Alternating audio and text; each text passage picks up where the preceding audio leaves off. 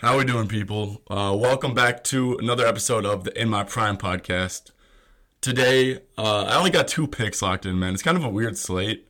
Uh, I think I'll maybe spend a little bit of time after I drop the plays to go over some picks I'm leaning or spots that I'm waiting for to open up, or kind of just like going over the game a little bit. So, um, with that being said, I'm just gonna get right into it today. Um, NBA past couple days, not been too fun. Uh, kind of been a recurring theme, but um, you know what? Sticking sticking to my process, staying confident. I'm actually playing straight unders today, and like the other play I'm very strongly leaning is also an under. But um, yeah, let's get into the first one.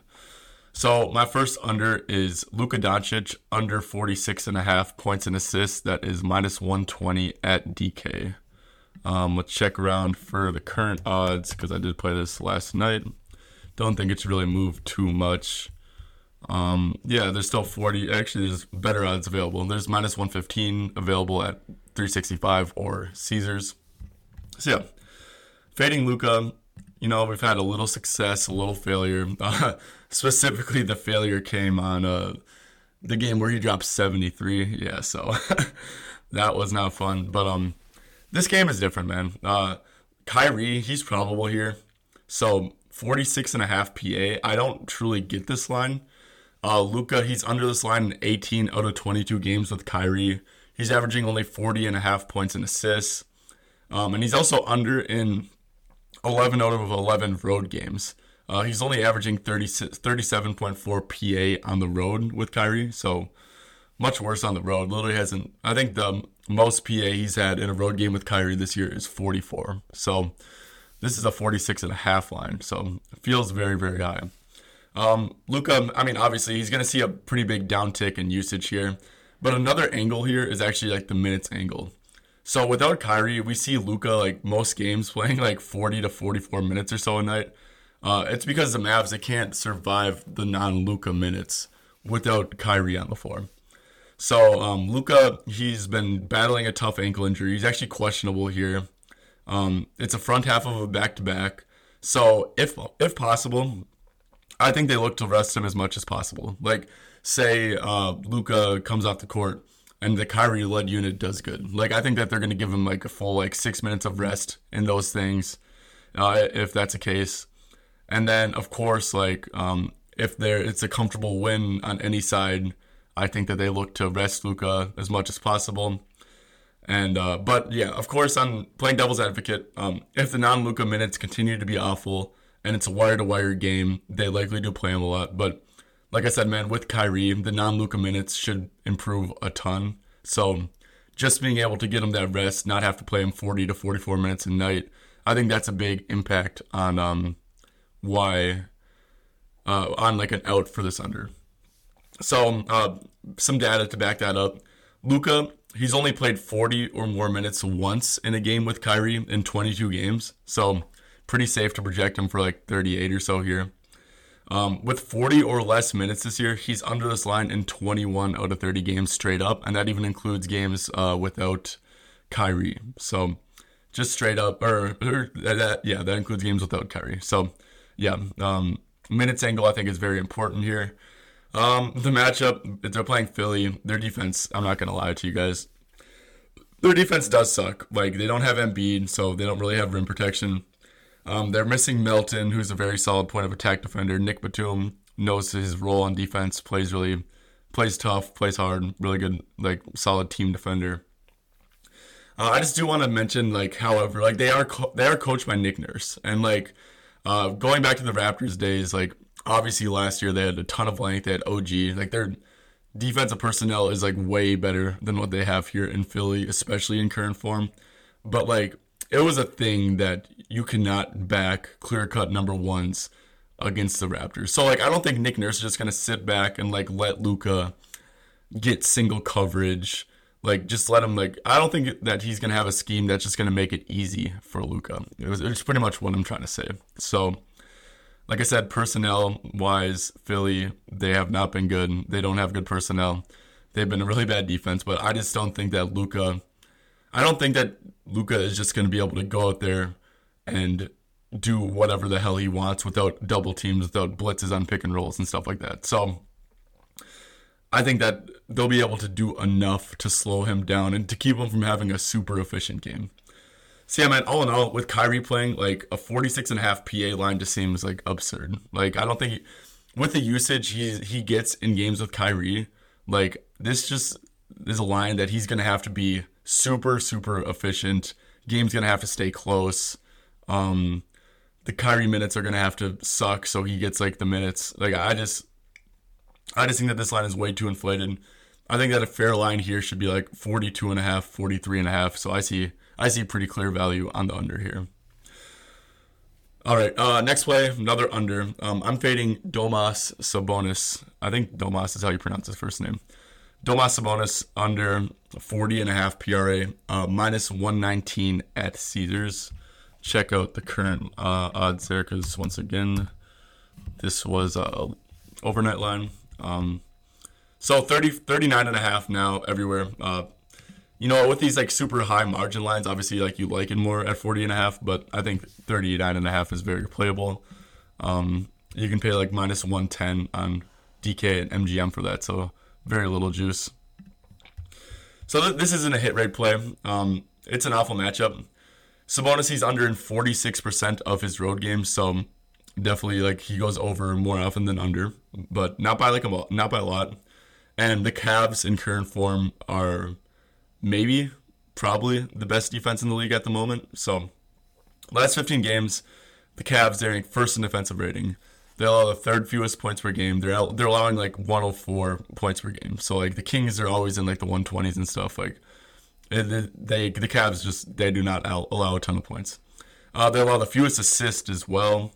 Um, they allow the ninth fewest rebounds per game. Uh, the sixth fewest rebounds per game to center, or sixth fewest points per game to centers. All this is uh, last 15 uh, games data.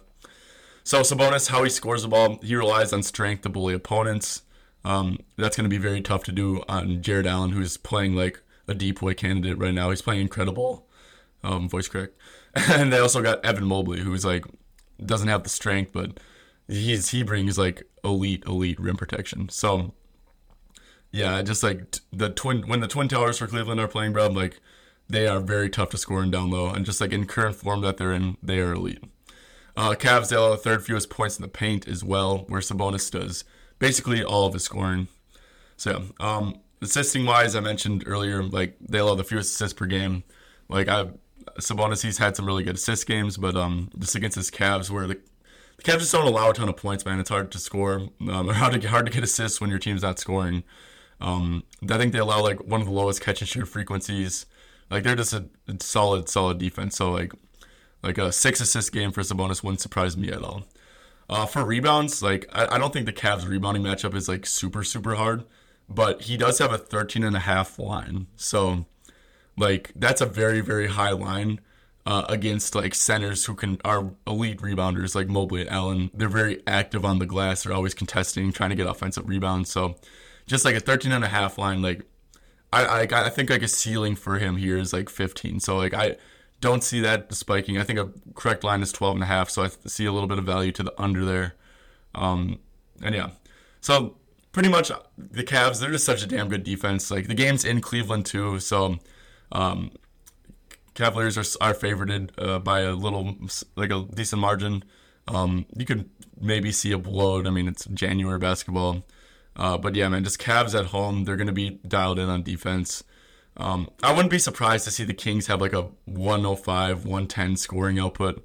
And if that's the case, man, I just, I just think it's going to be hard for Sabonis to get to this mark. Like, I get that he's been on a tear, but this is a really high line. Really going to be tough for him to score. Cavs don't allow assists. Uh, his rebounding is super inflated, and I could see like a 9 10 rebound game. Like, I don't know, man. I just think that like everything's gonna have to go right for Sabonis here to go over. Like this Cavs defense is just elite, elite, elite, elite, and they have their full personnel as well. So yeah, those are the two plays. Um, with, with Luka under 46 and a half points and assists, minus 120 at DK, and then Sabonis under 40 and a half PRA, minus 119 at Caesars. So other plays that I'm looking at um, for the Clippers and Hawks, uh, I was I'm pretty I was pretty close to pulling the trigger on Paul George under 21 and a half points. Uh, the Hawks are like atrocious, atrocious defense. They play really, really fast.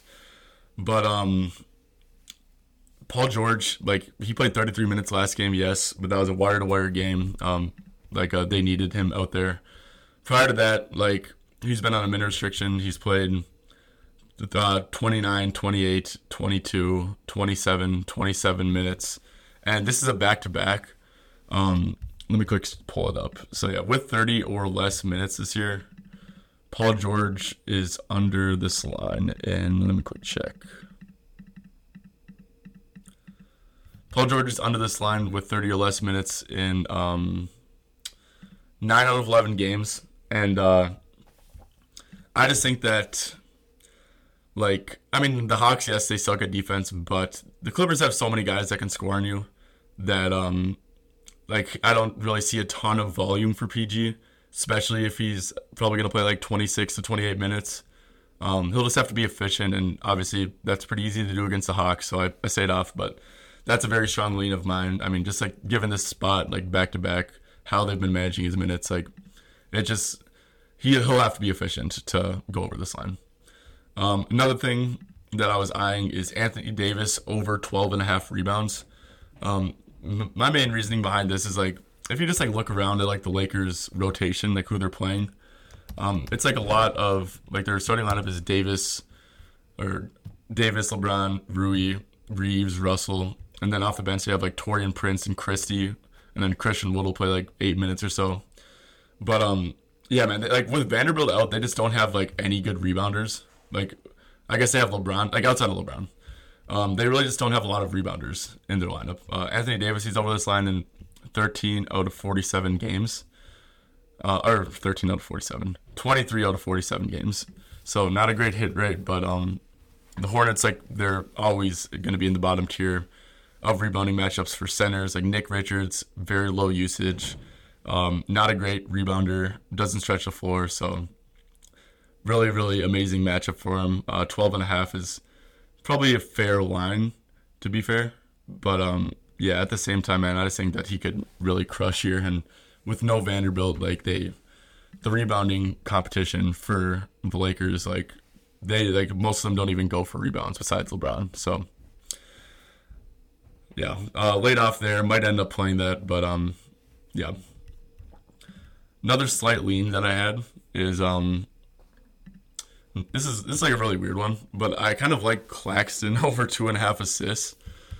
Um, so there's no Ben Simmons, which is big because, um, like Claxton's minutes are super. Like I faded Claxton on Saturday, made it a pretty big play for me, and uh, didn't come through. But um, yeah, Claxton, like without Ben, like he'll have games where he plays like 36 to 40 minutes or so they don't have their backup big and Day'Ron Sharpe. Uh, Claxton's had four more assists um, in four out of his last five games. Um, they've kind of been using it as a hub. I've realized. I'm gonna quick check the last five games right now. Pull up potentials. Uh, one thing I do want to mention. This is just like a like a tip for betting. Um, when you're betting on centers assists, a lot of centers assists are dribble handoffs where they don't even like really like look like assists but they are, and then they don't get registered as potential assists because of that.